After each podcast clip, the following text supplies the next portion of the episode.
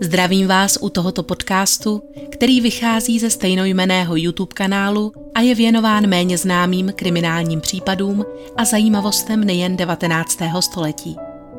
Pokud vás zajímají dobové fotografie a další materiály, určitě se podívejte i na originální kanál. Odkaz je přiložen v popisku. Pohodlně se usaďte, přeji příjemný poslech. Buďte vítáni u další výpravy do minulosti. Nezřídka se stává, že naši zemi proslaví krajané svými činy po celém světě. Ne vždy je to ale popularita takového charakteru, jaký bychom si představovali. Koncem 19. století se to v tom nejnegativnějším slova smyslu podařilo Hugo Šenkovi, rodákovi z obce Čechy pod Kosířem. Psal se rok 1883 a 18-letá Klára sloužila jako chůva v jedné významné vídeňské rodině, žijící trvale v Hanovru. Byla jednou z mnoha mladých českých dívek, které rodiče nedokázali po materiální stránce zabezpečit a tak se rozhodla vypravit za štěstím a lepšími životními podmínkami do Vídně. Roku 1880 pocházela ostatně každá druhá služebná, která se ucházela ve Vídni o místo právě z Českého království. Mladé dívky si povolání služky, chůvy nebo kuchařky v panských rodinách vybírali především proto, že v rychle se rozpínajícím hlavním městě panoval akutní nedostatek volných pokojů. Ve společných ubytovnách se běžně pronajímaly postele jen na 8 hodin denně a mladá dívka tak raději vzala za povděk malým, leč útulným a soukromým kamrlíkem v rodině zaměstnavatele. Klára ale na tomto místě nemínila se trvat déle, než bylo nezbytně nutné. Toužila po lásce a hlavně po založení vlastní rodiny. Její zaměstnavatelé trávili každé léto v Bad Feslau, kam pochopitelně doprovázela svěřené děti i Klára. Když se zde během jednoho slunečného odpoledne seznámila s šarmantním inženýrem Hermanem Sieglem, měla pocit, že jí osud právě poskytl příležitost ke splnění všech jejich snů. Siegel byl okouzlující, zdvořilý a hlavně projevoval o mladou služku zřejmý zájem. Kláru však zaujala ještě jedna věc. Jak se ukázalo, její ctitel by totiž ve skutečnosti mohl mít mnohem zajímavější původ. Jaký během několika společných rozhovorů naznačil, byl potomkem významného královského rodu, pronásledovaný pro polskou propagandu ruským carem. Ze zřejmých důvodů byl proto nucen svou pravou identitu skrývat a ve městě vystupoval pod falešným jménem. Představa, že se o obyčejné děvče z chudé rodiny uchází samotný kníže Vělopolsky, Kláru zcela uchvátila a zbavila vší obezřetnosti. Když jí tento gentleman na jednom romantickém dostaveníčku věnoval na stvrzení jejich lásky a společné budoucnosti prsten s bílým safírem, dívka nemohla uvěřit svému štěstí. Lhostejno, že se její milý musel skrývat před krutými atentátníky. Klára byla připravena nést tento kříž spolu s ním. A kdo ví, možná se situace jednou změní a Herman se bude moci konečně domoci svých práv.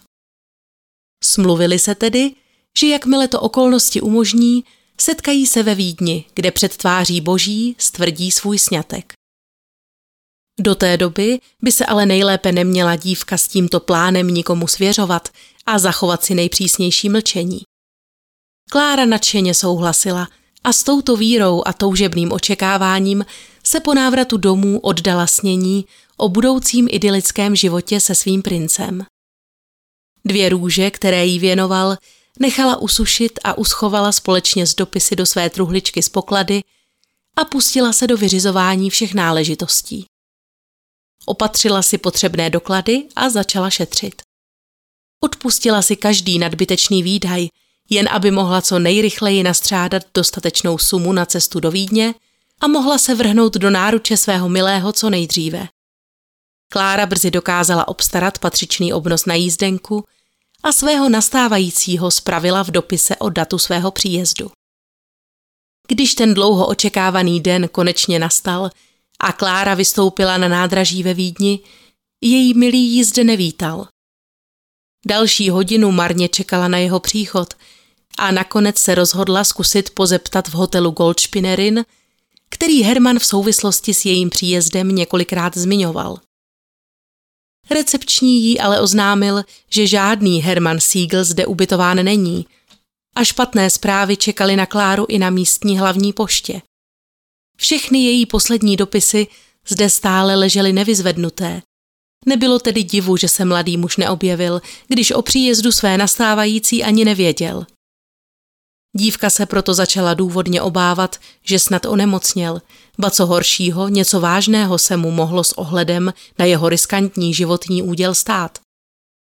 Setrvala proto v hotelu ještě několik dní, než se zklamaná vrátila zpátky do Hanovru. Naděje, že se ještě někdy shledá se svým milým, v jejím srdci pomalu slábla. Když se ve schránce pouhých několik dnů po jejím návratu objevil jeho dopis. Stálo v něm, drahá slečno, potvrzuji přijetí vašeho dopisu ze dne 22. a musím jen litovat, že jsem nemohl v neděli přijít, protože jsem jej obdržel příliš pozdě. Také bych si ze srdce přál strávit s vámi neděli na venkově, ale váš dopis dorazil teprve včera. Dnes už je bohužel pozdě, protože předpokládám, že v nejbližších dnech odcestujete zpět do Há. Rád bych vás přivítal ve Vídni, ale dnes večer odjíždím do Maďarska nakoupit dřevo, což mě zdrží o jeden nebo dva týdny. Šťastnou cestu, drahá slečno. Pevně doufám, že až se vrátíte domů, nezapomenete na sliby, které jsme si dali a kterých se z celého srdce držím. S upřímnými pozdravy se podepisuji Siegel Engineer. HKS Westbahn Wien Posterestante. Tento dopis, psaný stejně jako všechny ostatní na obyčejném listu bílého papíru, plynulým a úhledným psacím písmem, byl pro Kláru jako živá voda. Naděje na sňatek s mužem jejího srdce tedy ještě nebyla zmařena. Osmnáctiletá dívka netušila, že muž, s nímž si vyměňuje dopisy plné vroucích slov a plánuje společnou budoucnost, již ženatý je. A co víc, opravdu není tím, za koho se vydává. V jeho žilách však nekolovala modrá krev, nýbrž krev zločince. Herman Siegel nebyl totiž nikdo jiný, než sňatkový podvodník, zloděj a vrah Hugo Schenk. Tu červencovou neděli se ostatně ani nemohl objevit na nádraží ve Vídni, kde na něj Klára marně čekala. Ten den totiž trávil na romantické výšťce kolem Melku s jinou dívkou, Emílí Hexmanovou, které též nasliboval věčnou lásku a manželství. Ani ona neměla nejmenší tušení, že tomuto dvornému a šarmantnímu muži, který právě drží její dlaň ve své, ulpívá na rukou krev dvou jiných žen. Hugo Schenk se narodil 11. února roku 1849 v obci Čechy pod Kosířem jako jedno z deseti dětí tamního justiciára Viléma Šenka. Poté, co otec na tuto funkci rezignoval, pobývala rodina nějakou dobu v Prostějově a následně se přesunula do Těšína, kde Vilém nastoupil na post krajského rady. V nové funkci se však příliš dlouho nezdržel. Zemřel roku 1859, když bylo Hugovi deset let a jeho žena jej následovala o pouhý rok později. Deset šenkových dětí tedy rázem osiřelo a není jisté, kdo se ujal jejich péče ani jak citelně se na nich tato ztráta podepsala. Usuzovat můžeme pouze z vyprávění magistrátního rady Rádlera, který popisuje malého Huga jako citově oploštělého a krutého chlapce, který s oblibou házíval kočky na rozpálenou plotnu nebo lapal ptáky, aby jim mohl vypíchnout oči, následně je vypustit zpět do vzduchu a těšit se jejich zmateností a bezmocí. Bohatou fantazí se Schenk vyznačoval i mimo mučení živých tvorů. Jeho spolužáci z nižšího olomouckého gymnázia svorně hovoří o jeho bujné představivosti, smyslu pro dobrodružství a jistém tajnůstkaření. Rád se zkrátka pouštěl do riskantních podniků a činilo mu radost vymýšlet si nejrůznější smyšlené příběhy o sobě i o druhých. V té době prý rád nosíval polský národní kroj z černého aksamitu, který také nejspíše podnítil představu, že je Hugo ve skutečnosti polským knížetem v exilu. Tuto lež ostatně se služebnou Klárou nepoužil poprvé. Po absolvování gymnázia se připojil ke školní dělostřelecké setnině a roku 1866 se 17-letý Hugo dostal k pluku. Příkladným služebníkem vlasti ale tento chlapec z prominentní rodiny nebyl. Nejen, že rád lhal, ale také podváděl a obohacoval se na úkor druhých. V té době se seznámil s rodinou Krškovou a svému nízkému věku navzdory se začal vážně ucházet o ruku jejich dcery. Jak se později vyjevilo, od samého počátku byl v jeho jednání nekalý úmysl, neboť pojmout dotyčnou mladou dívku za choť nikdy v úmyslu neměl. Šlo mu pouze o rodinné peníze, které se mu také nakonec podařilo z dívčiných rodičů vymámit. Vydával se za zaměstnance Varšavské železniční společnosti, ale mezi řečí naznačil, že je ve skutečnosti kníže Vělopolsky, který musel pro své politické názory uprchnout z Ruska a nyní se ukrývá v Čechách pod falešným jménem Hugo Schenk.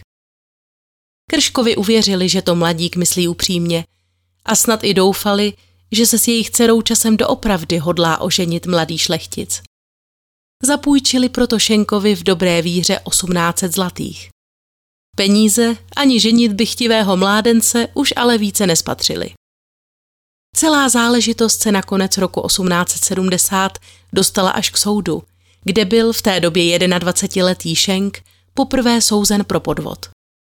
Z celkových pěti let trestu, které mu soud vyměřil, si však nakonec odseděl pouze dva. A zprvu se zdálo, že žalář z povykaného mládence napravil a ten se nyní míní živit poctivě. Jeho další kroky směřovaly do Pasova, kde se podle svých vlastních slov zabýval výrobou a prodejem papírnického zboží. Roku 1874 můžeme jeho pohyb lokalizovat v Londýně, aby se o rok později znovu uchýlil ke lži. Tehdy prohlásil, že získal místo ve Filadelfii, kde má jako stavební inženýr projektovat nový výstavní palác. Do Ameriky však nikdy neodcestoval a má se za to, že tato lež byla pouze záminkou, jak se vyvázat z rakouského státního i vojenského svazku. Během následujících let se dvořil celkem třem mladým dámám a vždy, kdy už se zdálo, že je veselka na spadnutí, ženík zmizel neznámo kam, mnohdy také s nevěstěným věnem. V roce 1878, tedy v době invaze rakousko-uherských vojsk na území dnešní Bosny a Hercegoviny, můžeme jeho stopy vysledovat právě do bosenské Derventy, kde se měl co by civil pod falešným jménem Marquis de Sen oddávat hazardním hrám a okázalému způsobu života. Ani zde se však nevyvaroval konfliktů. Když je jeden z důstojníků odhalil během hry jako falešného hráče, málem došlo na souboj. Ačkoliv byl Schenk považován za bravurního střelce, přesto dal nakonec před přímým střetem raději přednost kapitulaci a jak bylo jeho dobrým zvykem, v tichosti se vypařil. Na vysvětlenou zanechal svému Sokovi list se zprávou, že by ho samozřejmě mohl kdykoliv v souboji porazit a zabít, ale celá věc se mu jeví až příliš bezvýznamná a on je vykonavatelem vyššího poslání. Kdo ví, zda měl tímto posláním na mysli své další obchodní záměry nebo snad vstup do manželského svazku. 15. srpna roku 1879 se totiž podařilo nemožné, a to dovést tohoto Bonvivána až před oltář. Jeho nastávající Vanda byla vychovatelkou v jedné rodině v Čechách, avšak její původní příjmení ani portrét bohužel nebyly s ohledem na pozdější okolnosti zveřejněny. Z tohoto svazku vzešly dvě děti, obě však zemřely ještě v batulecím věku a kromě manželky tak Šenka netížily žádné další závazky. Ani oficiální dokument totiž tomuto věčnému proutníkovi nezabránil navazovat další vztahy. Již v prvních letech manželství si vydržoval metresu, jistou Majdalénu Vimrovou, kterou živil i šatil a která během této doby také záhadně zmizela. Alespoň v průběhu vyšetřování případu Hugašenka nebyly o jejím dalším osudu známy žádné zprávy. Uvažuje se, že právě Vimrová mohla být jednou z prvních Šenkových obětí. Pakliže mladá žena skutečně zmizela jeho přičiněním, důvodem jistě nebylo, že by Šenkovi činilo potíže vést dvojí život. S tím ostatně nikdy neměl problém. Se svou zákonnou manželkou se totiž vzhledem ke své práci příliš často nevídal. Během těchto let se takřka bezhlavě pouštěl do všech podniků, které se právě namanuly a byl neustále na cestách. Založil si celou řadu živností. Obchodoval s uhlím, kupeckým zbožím i starými hadry a jako obchodní cestující se jeden den zdržoval tu a další zase onde. Jednu dobu se měl dokonce stát ředitelem továrny a podílníkem uhelných dolů. Má se ale za to, že tyto funkce byly jen další z řady výmyslů, jimiž chtěl tento výtečník zaimponovat svému okolí. Realita byla ostatně docela jiná. Schenk nestál v čele žádného významného podniku. Jeho obchodování příliš nevzkvétalo a čas od času si tak musel vypomoci nějakou tou zlodějnou nebo podvodem. Na tyto skutky nebyl sám. Vydat němu pomáhal jeho přítel František Sachr. Společně si vždy vyhlédli vhodnou oběť, obvykle muže, o němž věděli, že má při sobě větší obnos peněz. Pod vhodně zvolenou záminkou jej pak vylákali do lesa a zde byl pod pohrůžkou zastřelením okraden o veškerou hotovost. Oficiálně byl takto zaznamenán případ oloupení jistého skály, který byl podloudně vylákán do Třebíčského lesa, kde přišel o 70 zlatých. Tento muž také později stanul proti Šenkovi před soudem, ale předpokládá se, že okradených bylo daleko víc. Psal se rok 1881. V té době se Hugo Schenk pohyboval ve Vídni a musel sám sobě připustit, že takovým příštipkařením si vydělá sotva na chleba. Jeho komplic František Sachr mezi tím zemřel a 32-letý muž se proto rozhodl vrátit k metodě, která se mu osvědčila již v minulosti. Byl si dobře vědom svého kouzla, jímž dokázal působit na ženy a které, jak věřil, by mu mohly vynést daleko přívětivější obnos peněz. Proto i tentokrát použil k vlastnímu obohacení svůj šarm. Množství žen v té době hledalo lásku a štěstí v inzertních rubrikách denního tisku. V druhé polovině 19. století bylo navíc stále běžnou praxí ozřejmit v inzerátu a následných dopisech svému potenciálnímu partnerovi své majetkové poměry a výši věna. Takový inzerát byl tedy pro sňatkového podvodníka ideálním zdrojem potřebných informací. Z pochopitelných důvodů se tedy Hugo rozhodl využít k nalezení vhodné kandidátky právě tento prostředek. Jednou z pravidelných čtenářek seznamovací rubriky byla i Terezie Bergrová. Když objevila vzletný inzerát 32-letého inženýra, který se dle svých slov toužil oženit s počestnou dívkou, neváhala ani vteřinu a muži odpověděla vřelým dopisem. Netrvalo dlouho a okouzlující Šenk se začal s Terezí pod záminkou sňatku pravidelně stýkat, přičemž se mu podařilo vymámit z ní obratnými argumenty veškeré její úspory. V okamžiku, kdy dostal, co potřeboval, kontakt s mladou Terezí ochladl. To ovšem neuniklo pozornosti její rodiny. Když otec slečny Bergrové a jeho dva synové pochopili, že se jejich Terezie stala obětí podvodníka, okamžitě se vypravili po jeho stopách a výhrůžkami se pokoušeli Šenka přimět k navrácení příslušné částky. Ten ovšem nic takového v úmyslu neměl a jak dokládají korespondenční lístky z té doby, rozhodl se přejít do ofenzivy. Pohrozil důrazně Terezii Bergrové, že pokud ho její rodina nepřestane pronásledovat, bude to ona, kdo nakonec stane před soudem pro vydírání. Tento smělý tah ovšem Šenkovi nevyšel. Obžalován a odsouzen byl opět jen on sám, a to na dva roky těžkého žaláře. Tento verdikt zdrtil především Vandu Šenkovou, která dosud netušila, že její choť byl již v minulosti jednou souzen a ačkoliv zřejmě měla jisté podezření, odmítala uvěřit, že by její Hugo měl být sňatkovým podvodníkem. V knize Hugo Schenk a jeho souviníci z roku 1884 se uvádí, že po jeho druhém odsouzení s ním Vanda více žíti nechtěla a také nežila. Nicméně, jak víme, manžela alespoň finančně podporovala a později se též zasazovala o jeho propuštění. Již ve vyšetřovací vazbě ve Vídni se Schenk seznámil s 23-letým Karlem Šlosarkem. Tento čerstvě ženatý rodák ze Železného Brodu byl zámečnickým pomocníkem, ale častěji než prací si zlatky obstarával drobnými krádežemi. Během svého působení u vojenského pluku byl 22krát disciplinárně trestán a později odsouzen pro krádež. Toto byl jeho druhý případ.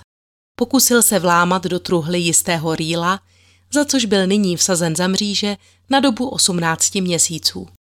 Marně pro něj doma jeho mladá žena plakala. Šeng záhy pochopil, že šlosarek je muž ze stejného těsta jako on.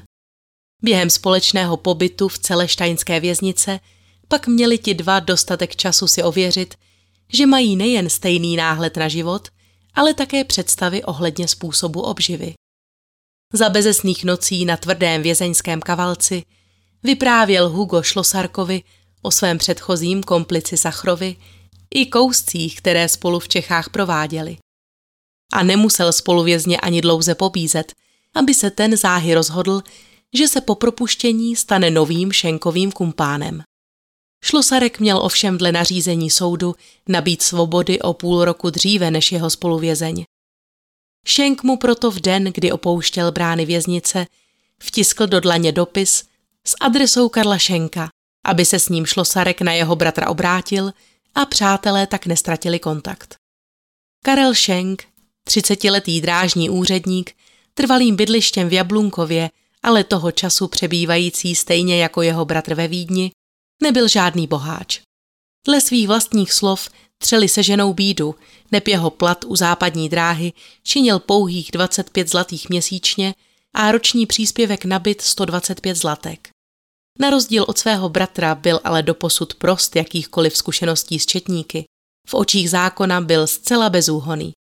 Přesto nyní, když přivítal pod svou střechou právě propuštěného trestance Šlosarka, nechal se tímto rozhodnutím vtáhnout do zločinného světa svého bratra.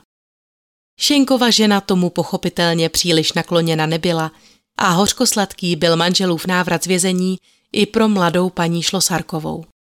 Karel, zcela upnutý k myšlence společné loupežné budoucnosti se Šenkem, totiž nyní postrádal jakoukoliv motivaci hledat si nové zaměstnání a vydělávat peníze.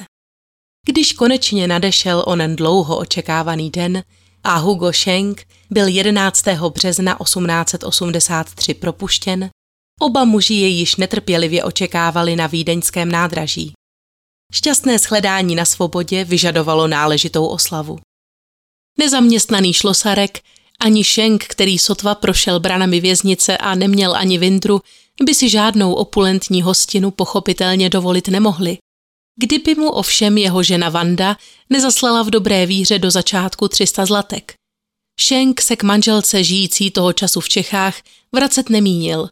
Překážela by mu ostatně v realizaci jeho plánů. Část obdržené sumy prohýřili muži ještě téhož večera v místním hostinci, kde si také ujasnili své zločinné záměry. A ačkoliv se Karel Schenk této rozmluvy aktivně neúčastnil, je prokázáno, že byl s plány obou mužů dobře obeznámen a delikventům v jejich počínání pomáhal.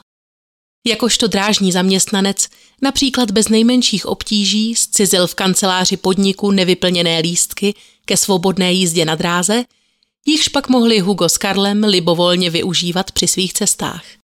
Z další části vandiných peněz pak Schenk podporoval nezaměstnaného šlosárka a nakoupil několik ostrých nožů a revolver, tedy zbraně nezbytné k uskutečnění jejich plánu. Ten se příliš nelišil od původního scénáře, podle nějž Schenk postupoval již v minulosti se Sachrem. I tentokrát se zaměřili na muže, kteří měli být pod záminkou nabídky dobře placené práce, vylákáni na opuštěné místo, zavražděni a okradeni. Při procházení inzertní rubriky zaujal okamžitě oba muže inzerát mlinářského chasníka Františka Podpěry, který scháněl službu, nejlépe jako skladník v obchodě s moučným zbožím.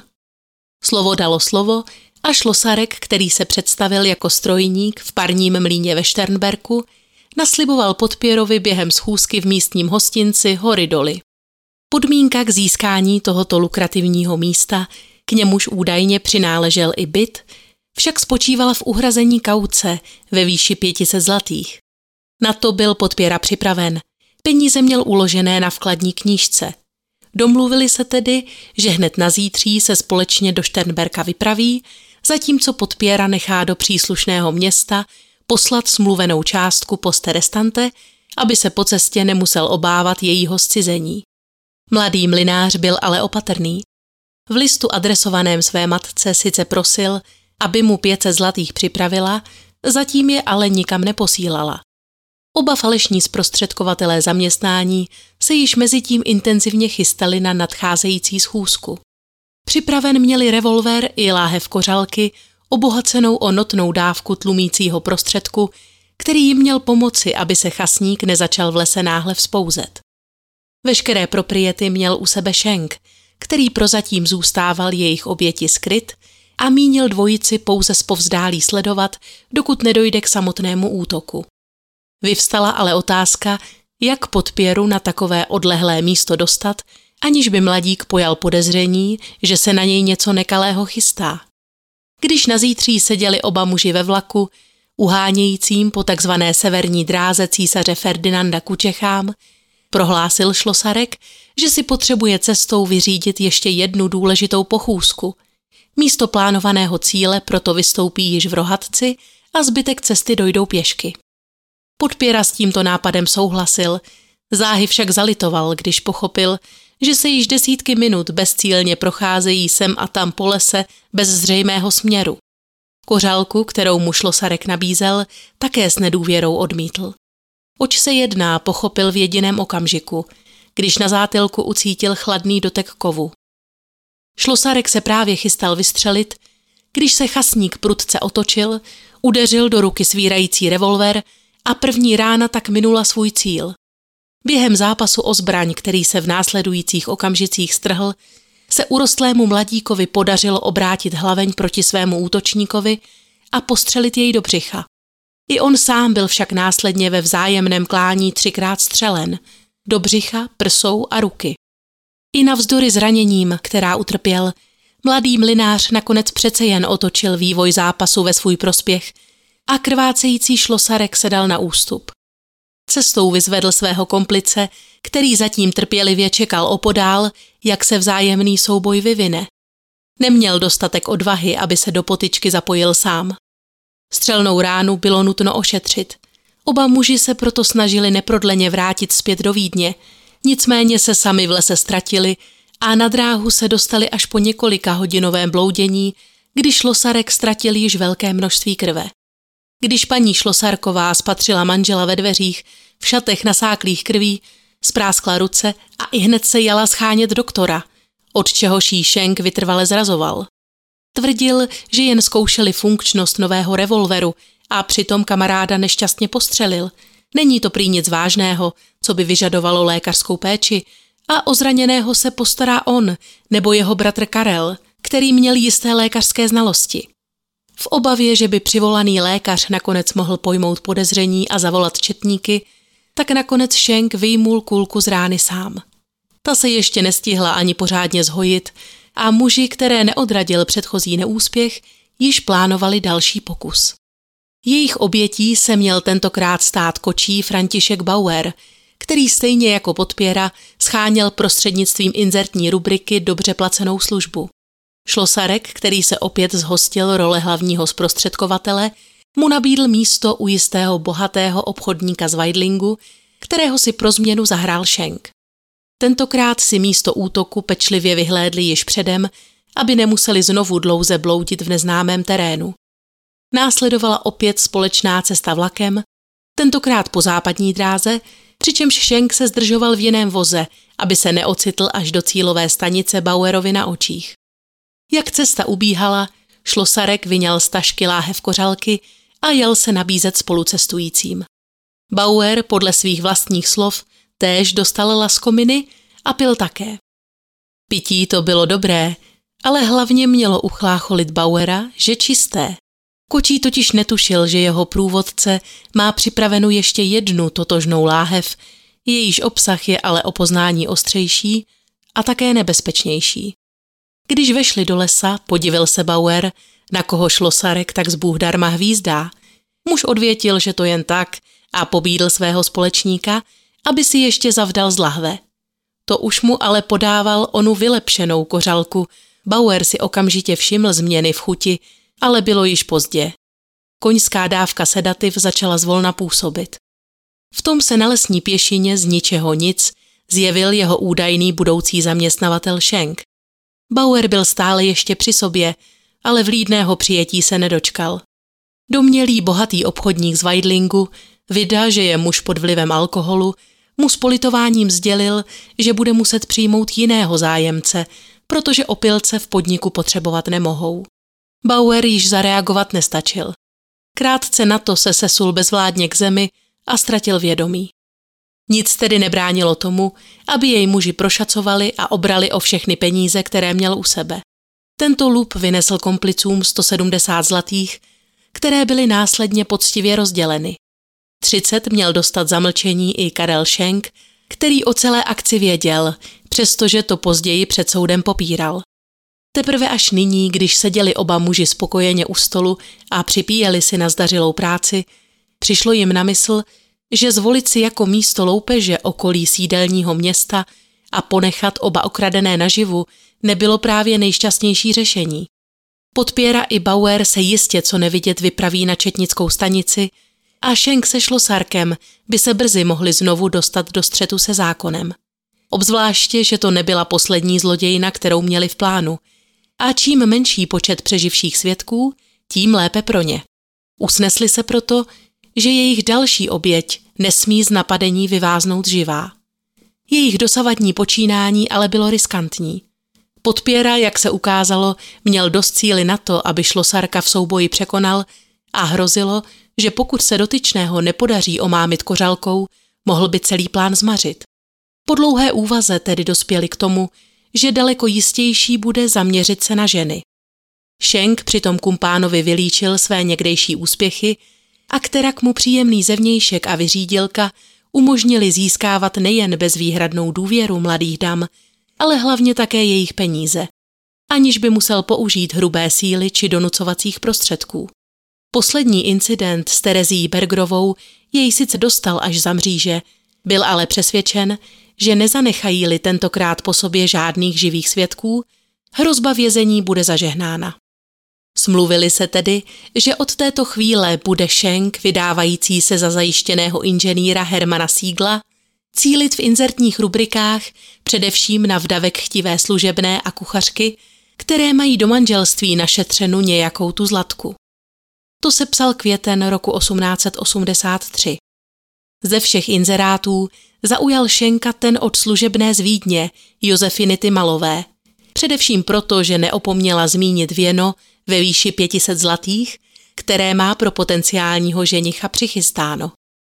Schenk alias inženýr Siegel proto neprodleně navázal s 34-letou ženou korespondenční styk, během nější rychle navnadil představou o společné budoucnosti.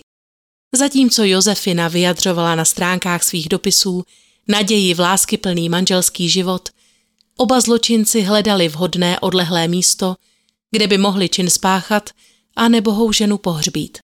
Jako ideální se jim jevila oblast hranického krasu na Moravě. Nejen pro svůj členitý a divoce porostlý terén, ale především množství jeskyní a hlubokou hranickou propast, v níž mohlo Josefinino tělo zmizet navždy. V jednom ze svých posledních dopisů ji Schenk vyzval, aby si zbalila všechny své věci, včetně ceností a spořitelních knížek, že se společně vypraví do hranic na Moravě, kde ji dle svých slov míní představit rodině jako svou nastávající nevěstu. Žena podala výpověď ve svém dosavadním zaměstnání a s nadšením se začala chystat na cestu. Její radost kalila jen jediná věc, a to, že na místo o něch pětiset zlatých o nichž hovořila v inzerátu, měla na knížce ve skutečnosti jen dvěstě. Jak se později ukázalo, v zoufalství tehdy psala své tetičce, aby jí alespoň dalších dvěstě půjčila, protože je přislíbila svému ženichovi. V té době se již Josefina v korespondenci adresované své rodině a přátelům podepisovala jako Síglová, přestože k sňatku ještě nedošlo. Tak moc byla nadšena představou blížící se veselky s mužem, kterého považovala za solidního stavebního inženýra a hlavně toho pravého. Když toho dne 20. května dorazila na vídeňské nádraží, obtěžkána dvěma velkými kufry, poněkud ji překvapila přítomnost dalšího muže. Šenky ale rychle uklidnil. Představil jí šlosarka jako svého sluhu, který se i hned dvorně ujal slečněných zavazadel a ujistil ji, že je nechá poslat rovnou do nového hnízdečka lásky manželů. Namísto toho ale putovala Josefinina spořitelní knížka a zlaté hodinky do jeho kapsy a kufry byly odeslány Karlu Šenkovi, který se měl mezi tím postarat o jejich zbývající obsah.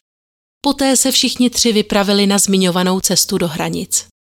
I tentokrát sdělili své oběti, že je zapotřebí dojít do cílového místa pěšky, alespoň se cestou pokochá krásami hranického krasu, který dozajista ještě nenavštívila. Šenk ženě průběžně nabízel láhev těžkého červeného vína a ta okouzlena přírodními půvaby toho místa a myšlenkou, že se co nevidět stane v danou paní, si se svým nastávajícím ochotně připíjela na zdraví. Když došla trojice k hranické propasti, Josefina byla již příjemně malátná a její pozornost rozostřená. Sotva si uvědomovala, co se děje, když se k ní šlosarek blížil s velkým kamenem v náručí. Takřka bezvládnou ženu pak muži dotáhli až k okraji propasti, přičemž ji ještě prohledali, zda nemá u sebe nějaké šperky. Poté Josefinu opásali provazem, na jehož druhém konci byl balvan přivázán a schodili ji do propasti, kde její tělo pohltila nehybná hladina hluboké tůně. Šlosarek později vypověděl, že nikdy nezapomene na pohled, který mu ta žena věnovala, než jí schodil dolů. Po činu se oba zastavili v tamním hostinci, oslavit zdárný průběh svého plánu, zde přenocovali a na zítří se vypravili zpět do Vídně, kde vyzvedli obnos z Josefininy spořitelní knížky. Na místo očekávaných 500 zlatých zde ale bylo jen 236, které si muži rozdělili a zkrátka nepřišel opět ani Karel Schenk, který se sice do činu odmítl zapojit, ale o jeho realizaci dobře věděl. Potenciální svědkyně byla tedy nyní mrtva a zbývalo zajistit, aby její rodina, pokud možno co nejdéle, nepojala žádné podezření. Hugo proto jménem zavražděné rozeslal několik telegramů a dopisů, v nichž oznamoval jejím blízkým, že novomanželé odjeli do Krakova, kde hodlají strávit líbánky. V dopise určeném Josefinině sestře ku příkladu stálo Milá sestro, dnes měla jsem svatbu. Jsem nevýslovně šťastná a lituji jen, že tě teď dlouho neuvidím. Přeji ti ze srdce stejný osud. Líbá tě tvá Josefina. Rodina Tymalových neměla kromě těchto zpráv a listů, které jim dcera posílala před svou smrtí, příliš mnoho informací a měla tedy jen matné tušení o tom, za koho se to jejich Pepička vlastně vdává.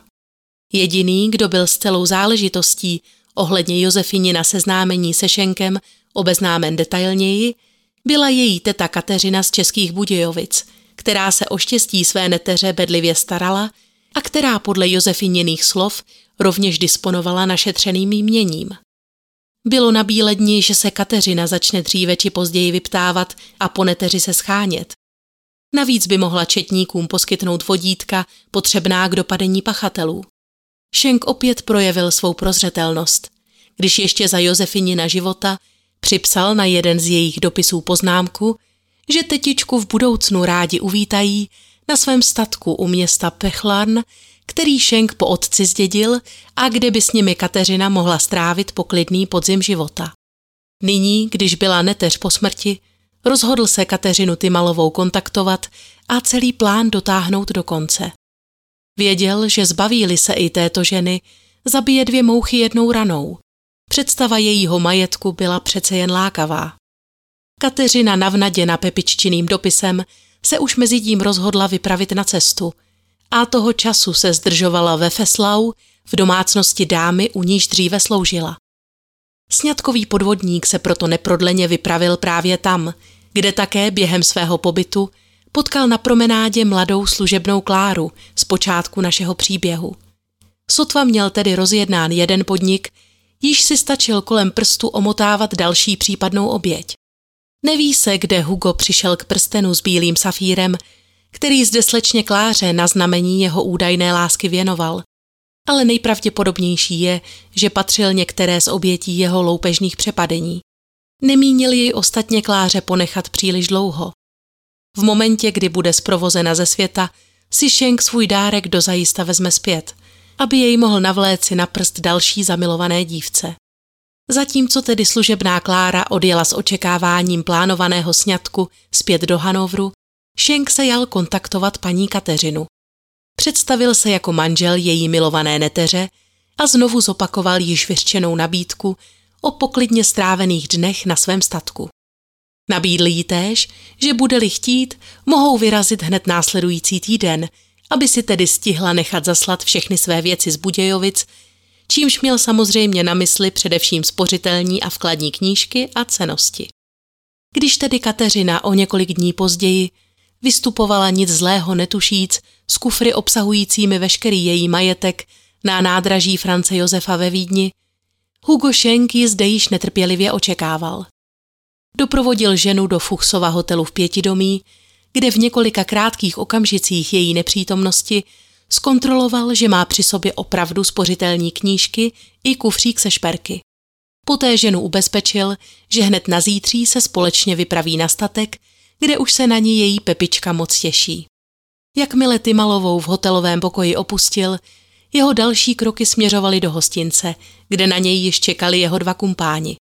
Zde si také potvrdili veškeré detaily zítřejšího plánu a připili si na jeho zdárný průběh. Na zítří opravdu vše probíhalo dle jejich ujednání. Karel Schenk společně se Šlosarkem se vypravili napřed na smluvené místo, na nějž měl Hugo Kateřinu Tymalovou dopravit. Když dvojice dorazila do Pechlarn, byla již tma a pomalu se blížila půlnoc. Měkké péřové duchny, na něž se Kateřina po dlouhé cestě vlakem tolik těšila, se však stále zdály být v nedohlednu, když jí její společník oznámil, že musí kus cesty ještě urazit pěšky. Ušli sotva pár desítek metrů, když se před nimi na spoře osvětlené dlážděné cestě objevil neznámý muž. Tedy Hugo Schenk jej na rozdíl od Kateřiny znal velmi dobře. Byl to šlosarek a když se dvojice zeptal, zda nepotřebuje převést přes řeku, jednalo se o předem domluvené znamení, že se v okolí nevyskytuje žádná živá duše, která by mohla být svědkem jejich počínání. V ten okamžik se zjevil i Karel Schenk.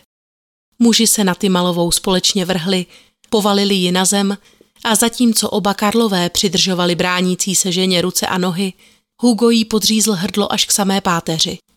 Poté mrtvolu odtáhli k Dunaji, přivázali k jejímu tělu těžký kámen a stejně jako její neteř i tetu svrhli do vody. Tato vražda vynesla zločincům 12 zlatých a 16 krejcarů a nemnoho šperků. Na každý pád byla trojice na nějakou dobu opět finančně zajištěna a mohla beze strachu osnovat další zločin. Hugo Schenk si ovšem umínil, že tentokrát jej zosnuje sám. To, že se musí o veškeré peníze dělit s ostatními, se mu pra nic nelíbilo. Obzvlášť, že se sám považoval za hlavního strůjce celého podniku. Byl to ostatně on, kdo investoval do přípravy zločinu nejvíce energie a času. Když trávil hodiny vypisováním sladkých nesmyslů ženám, o které by v běžném životě ani pohledem nezavadil. To Emilka to bylo něco docela jiného. S Emílí Hecmanovou, dcerou zvážené měšťanské rodiny, která však neoplývala přílišným bohatstvím, se Schenk seznámil prostřednictvím inzerátu v Dubnu, tedy ještě v době před oběma vraždami. I tato dívka hledala stejně jako ostatní prostřednictvím inzerátu životního druha. A na rozdíl od těch druhých zaujala Šenka nikoli v výší svého věna, ale půvabem. I ji list od stavebního inženýra Šenka okamžitě zaujal. Nápadně se totiž od ostatních dopisů, které dosud obdržela, lišil. Z jednotlivých slov toho muže zazníval něžný, citlivý tón. Subtilní, pečlivě vykreslené písmo naznačovalo jemnou, klidnou povahu člověka, který skutečně hledá prostřednictvím novin příležitost k založení harmonické rodiny. Netrvalo dlouho a Emílie se s tímto pánem začala stýkat. A tento kontakt byl již zpočátku navzdory tehdejším zvyklostem velmi důvěrný. Byla dojata, když jí její milenec přiznal, že je ve skutečnosti kníže Vělopolský, příslušník staré polské šlechty, že pracuje jako tajný agent pro ruské nihilisty a že pouze jeho nevýslovná láska k ní jej přiměla k tomuto přiznání, které by pro něj jinak znamenalo okamžitou smrt v rukou carské tajné policie. Emílie si hluboce vážila tohoto projevu důvěry, který ji se Šenkem ještě více zblížil. I Hechtsmanovi byli zpočátku nápadníkem své dcery nadšeni. Kdo mohl vědět, že jeden den podřezával krk Kateřině Tymalové a ten další doprovázel rodinu, jako by se nechumelilo do vídeňského divadla. Důvod, proč Emílii doposud nepotkal stejný osud jako příbuzné Tymalovi, byl jednoduchý. Úmysly, které s mladou dívkou Šenk měl, byly totiž překvapivě čistší než v ostatních případech. Pomineme-li tedy skutečnost, že byl stále ještě ženat. Emilka byla dokonalou aspirantkou na dlouhodobou milenku. Byla důvěřivá, loajální a hlavně bezhlavě zamilovaná. Rozesmutnilo ji, že její milý znovu odjíždí za prací, ale co naplat. Hugo měl před sebou výzvu, s níž bylo nutno se popasovat. Její jméno bylo Terezie Ketrlová. Pracovala jako kuchařka v domácnosti barona Bušmana a se Šenkem se seznámila obvyklým způsobem, tedy skrze inzerát. Když Hugo své komplice s plánovanou vraždou neobeznámil a byl na její realizaci sám, přemítal, jak celou věc zaonačit. Posledně měli co dělat, aby ty malovou ve třech udrželi. Zkušený podvodník se proto rozhodl použít tentokrát revolveru, který jeho problém vyřeší rychle a spolehlivě. Pro zdárný průběh plánu ale potřeboval vhodné prostředí, kde výstřel nikdo neuslyší a bude možné se bezpečně zbavit těla. Využil proto Terezínu vášeň pro výlety, s níž se mu v jednom ze svých dopisů svěřila a nabídl jí, zda by si s ním neudělala výšťku do malebné alpské krajiny u Lilienfeldu. Měl štěstí. Panstvo bylo přes léto pryč a kuchařka si tak mohla vyrazit na delší výlet, aniž by kdokoliv cokoliv namítal. Jedinou překážkou byl baronův psík, kterého se nakonec Terezie rozhodla vzít sebou. Z toho Schenk pochopitelně příliš velkou radost neměl, nicméně náladu mu spravila informace, že kromě psa sebou Terezie bere i všechny své šperky. To kdyby se po dobu její nepřítomnosti náhodou někdo vloupal do domu. Když se 4. srpna roku 1883 poprvé setkali na nádraží, nesla Terezie v jedné ruce větší kufr se šatstvem na několik dní, všemi svými šperky, cenými papíry i spořitelní knížkou a v druhé přepravku s psíkem. Skutečně očekávala, že v horách stráví několik překrásných dnů a také nocí. Tu první přenocovali ve svatém Ipolitu v hotelu u císaře Rakouského, aby se druhého dne z rána vypravili do Lilienfeldu, odkud dvojice pokračovala dále do hor pěšky. Přibližně po hodině chůze Šenk navrhl, zda by se nemohli na chvíli odchýlit z hlavní cesty a udělat si v panenské přírodě piknik, když je tak krásný letní den. S Terezíným souhlasem se tedy pustili sotva prošlapanou lesní cestičkou, až došli k odlehlé rokli zvané Sternleiten, kde se ve stínu stromů usadili a vybalili si připravené svačiny. Když se dvojice dosyta najedla a napila, Schenk se už už chystal vytáhnout revolver, když podle svých vlastních slov v poslední chvíli ztratil odvahu. Na mysl mu proto přišel spásný nápad, kterak přimět svou oběť, aby se ze světa zprovodila sama i bez jeho přičinění. Vyňal tedy nenápadně z připravené zbraně všechny náboje a revolver ukázal Terezii. Takové odhalení na romantické schůzce zjevně nečekala. Nicméně byla fascinována skutečností, že si může poprvé v životě potěžkat v ruce skutečnou zbraň. Když jí Šenk vybízel, aby si zkusila hlaveň přiložit ke spánku a vystřelit, zprvu se zcela odůvodněně zdráhala. Nerozuměla této zvláštní a nebezpečné hře, kterou její milý označoval za žertovnou. Nakonec se ale přece jen nechala přemluvit a stiskla spoušť. Prázdné cvaknutí, které se ozvalo do ticha, uvolnilo dosud napjatou atmosféru. Terezie se rozpustile rozesmála, uklidněna tím, že jí nehrozí žádné nebezpečí. A i když jí, jak musela uznat, po zádech přeběhl mráz, byla to vlastně docela zábava. Hovor se posléze stočil jinam. Žena se kochala přírodními krásami a nepovšimla si tak, že Hugo v nestřeženém okamžiku revolver nabil. Když ženu po nějaké době znovu vybídl ke hře, se smíchem si přiložila hlaveň ke spánku. Tentokrát už ale smrtící střela vyšla a Terezie Ketrlová se bezvládně skácela k zemi. Její tělo, které údajně vysvlékl ze šatů i prádla, pak Šenk schodil do nedalekého jezírka. Zuřivě štěkajícího psíka, vyděšeného tou hlasitou ránou, potkal stejný osud. Na rozdíl od movitého majetku slečny Ketrlové si jej Šenk ponechat nemínil. Kořist byla tentokrát opravdu tučná. Na spořitelní knížky vyzvedl Šenk ve městě dohromady bezmála 12 zlatých a za cené papíry dostal dalších 1400. Některé z cenějších Terezíných šperků pak věnoval své milence Emílii jako důkaz ryzosti svých citů. Mladá dívka nevědouc, že bude nosit skvosty zavražděné ženy, dárek ochotně přijala a pochlubila se s ním i svým rodičům, kterým byl její nápadník inženýr Siegel čím dál sympatičtější. Od Terezíny vraždy uplynulo sotva pár dní a Schenk se již musel otáčet, aby další želízka v jeho ohni mezi tím nevychladla. 8. srpna proto sedl a napsal další dopis Kláře. Drahá slečno, rád bych vás tímto informoval, že jsem se právě vrátil ze služební cesty. Zažil jsem mnohé rozčilení, ale myslím, že jsem vše zvládl obstojně, takže naše budoucnost se nyní zdá být světlejší. Objevil jsem vaše dva dopisy a jistě si dovedete představit, jakou jsem z nich měl radost. Naprosto vám důvěřuji, stejně jako vy můžete důvěřovat mně. Život přináší mnoho těžkých chvil, ale s odvahou a trpělivostí lze vše překonati. Ani nenávist a zášť nezmůže nic proti jednotě dvou věrných srdcí. Doporučuji vám, abyste si nechala od rodičů poslat všechny potřebné dokumenty a také, abyste měla připraveno vše ostatní. Brzy se ode mne dozvíte, co jsem v náš prospěch učinil a věřím, že pak bude naše štěstí úplné. Mnoho upřímných a srdečných pozdravů od vašeho Hermana S.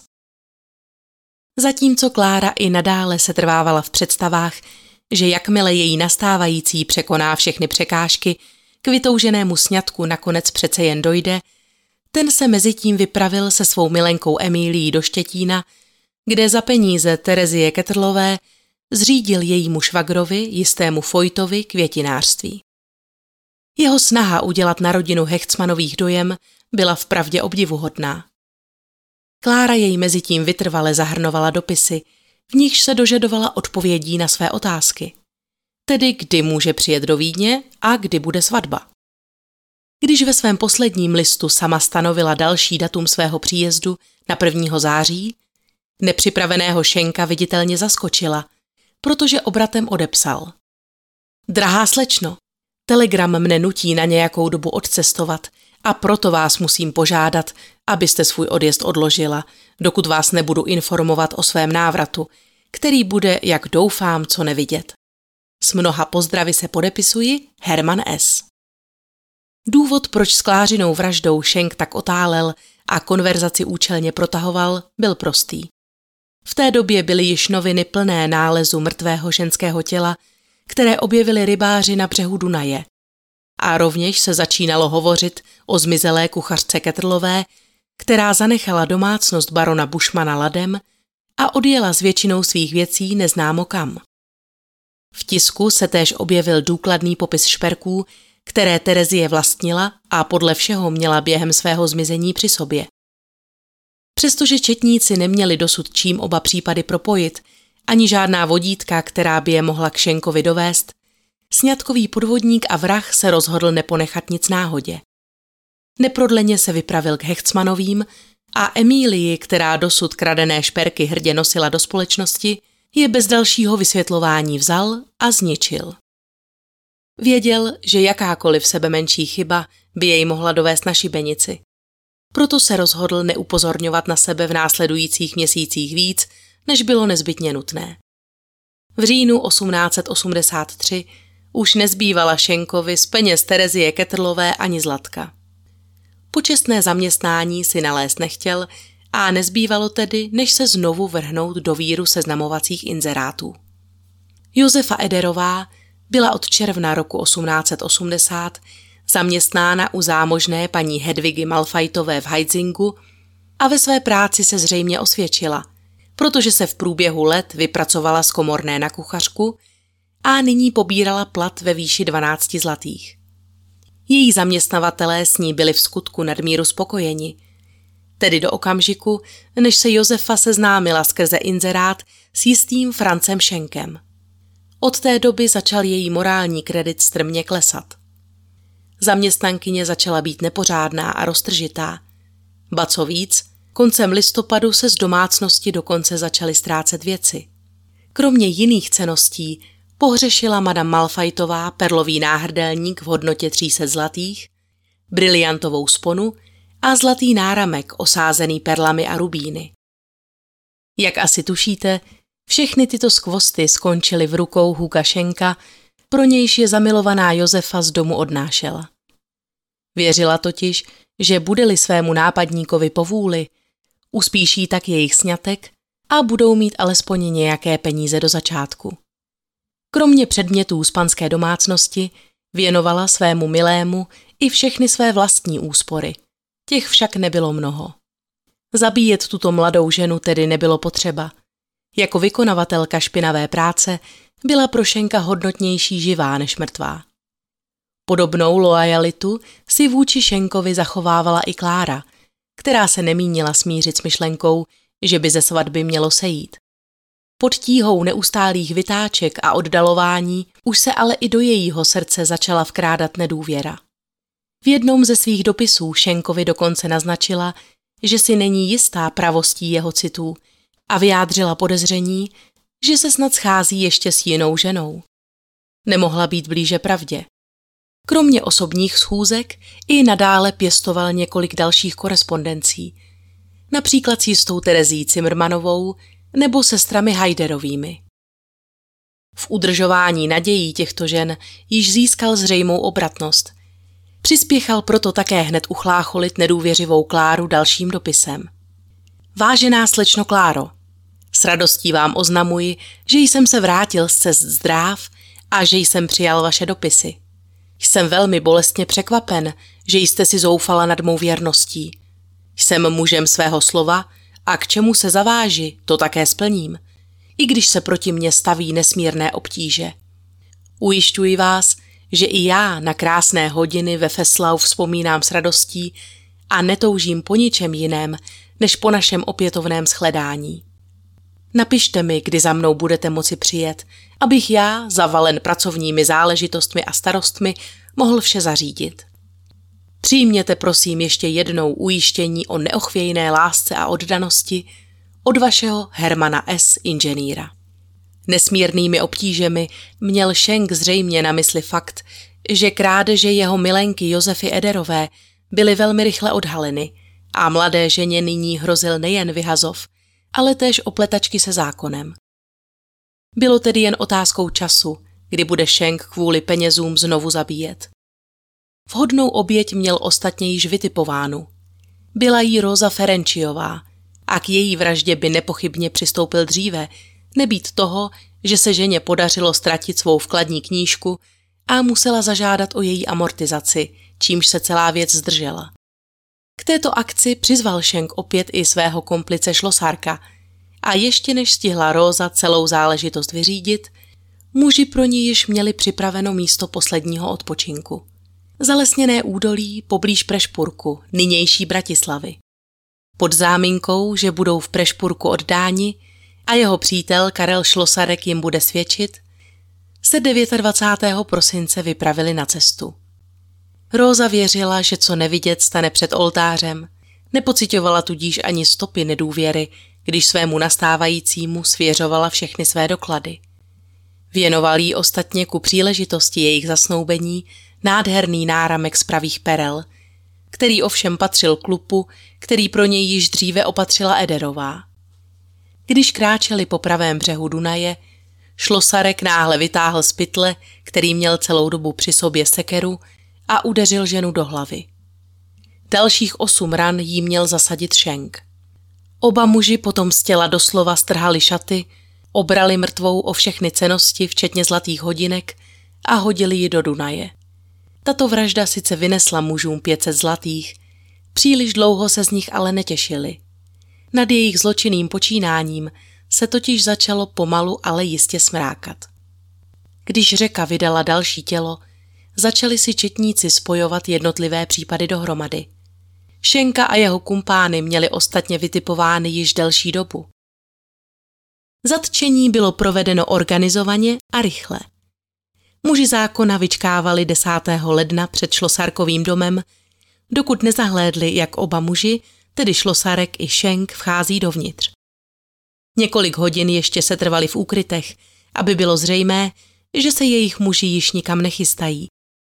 Načež vytáhli rozespalého vraha dívek a jeho komplice přímo z jejich postelí. Hugův bratr Karel byl zadržen o den později ve své kanceláři. Když se Emílie dozvěděla, že je její milý ve vazbě, pochopila, kolik uhodilo. Od oné eskapády se šperky měla jisté podezření, které se nyní potvrdilo. Rozhodla se proto sama kontaktovat policii, když se v 9 hodin ráno následujícího dne dostavila v doprovodu svého švagra do kanceláře policejního rady Brightenfelda, kde do tří hodin odpoledne hovořila o svém vztahu se Šenkem. Předložila všechny jeho dopisy i dárky, které jí věnoval. Zlaté hodinky s řetízkem, náhrdelník, dva páry náušnic, náramek osázený diamanty a brilianty, pět velkých perel, tři neopracované diamanty a jeden smaragd. Některé z těchto šperků byly pozitivně identifikovány jako majetek Terezie Ketrlové. Šenkovi se tedy přece jen nepodařilo zbavit všech důkazů, jak zamýšlel. Již v lednu tedy byli všichni tři pachatelé řádně za mřížemi. Když Šenka v celé v Teobaldově ulici fotografovali, prohlásil prý se smíchem, že podá žádost k zemskému soudu, aby se jeho fotografie prodávaly ve prospěch poškozených. Tak bezstarostně i svému blížícímu se soudu navzdory jednal. Výpovědi obžalovaných připomínaly výmluvy malých chlapců. Hugo Schenk odmítal připustit, že by na kteroukoliv z obětí kdy vstáhl ruku. Podle něj se fyzického násilí dopouštěl pouze šlosarek a on sám s ním vnitřně hluboce nesouhlasil. Naopak komplice od vraždění zrazoval.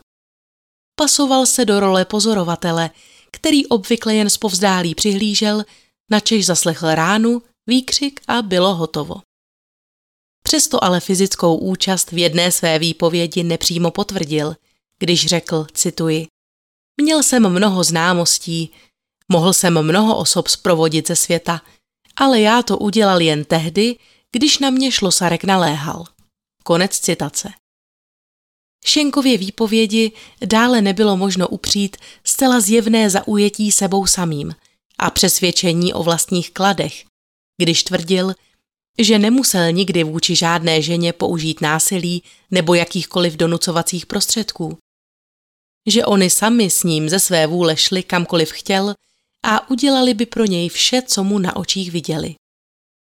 Tyto své ctitelky, které zprovodil ze světa, se pak před soudem nezdráhal nazvat ohyzdnými a dal tím jasně najevo, jak vysoké mínění má o své osobě. Šlosarkova výpověď se naproti tomu nesla dle očekávání v opačném duchu. Ačkoliv svůj podíl na vraždách nezapíral, ale důrazně prohlásil, že nebyl sám. Karel Schenk zase tvrdil, že účastnili se plánování některé vraždy, bylo to z čisté nutnosti, protože jej k tomu dohnala bída. Na svědeckou lavici usedli také podpěra s Bauerem, dva muži, kteří loupežné řádění obžalovaných přežili. Mlinářský pomocník vyvázl jen se štěstím. Střelné rány, které utržil v souboji se šlosarkem, nebyly naštěstí nikterak vážné. Všeobecnou senzaci a pohnutí vyvolal příchod Emílie Hechtsmanové. Jejíž vzdouvající se šaty dávaly jasně na srozuměnou, že si ze vztahu se Šenkem odnáší památku na celý život. Mladá pohledná dívka v požehnaném stavu pak před soudem promluvila o tom, jak se jí Schenk pokoušel svést již během prvních setkání. Jak ji do hotelu vylákal a pod pohrůžkou, že se otráví, ji nutil, aby mu byla povůli. O tom, jak k tomuto muži i navzdory jeho jednání nakonec přece jen zahořela láskou, nemusela ani hovořit. Její gesto, když vykročila proti němu, připravená chopit se jeho ruky, mluvilo za vše. Soudce však Emílii důrazně pohrozil, aby se varovala k tomuto člověku byt jen přiblížit. Výslech předvolané Josefy Ederové ani vzdáleně nepřipomínal emotivní výstup, jehož byla soudní síň svědkem před pár okamžiky. Ederová, která byla již za svůj čin krádeže odsouzena ke třem letům žaláře, připomínala pouhý stín ženy, kterou kdysi bývala. Nedlouho po svém odsouzení ochuravěla a od té doby pobývala ve vězeňské nemocnici. Nyní bylo sotva slyšet její slabý hlas. Oči měla sklopené a na obžalovaného Šenka se zdráhala i jen podívat.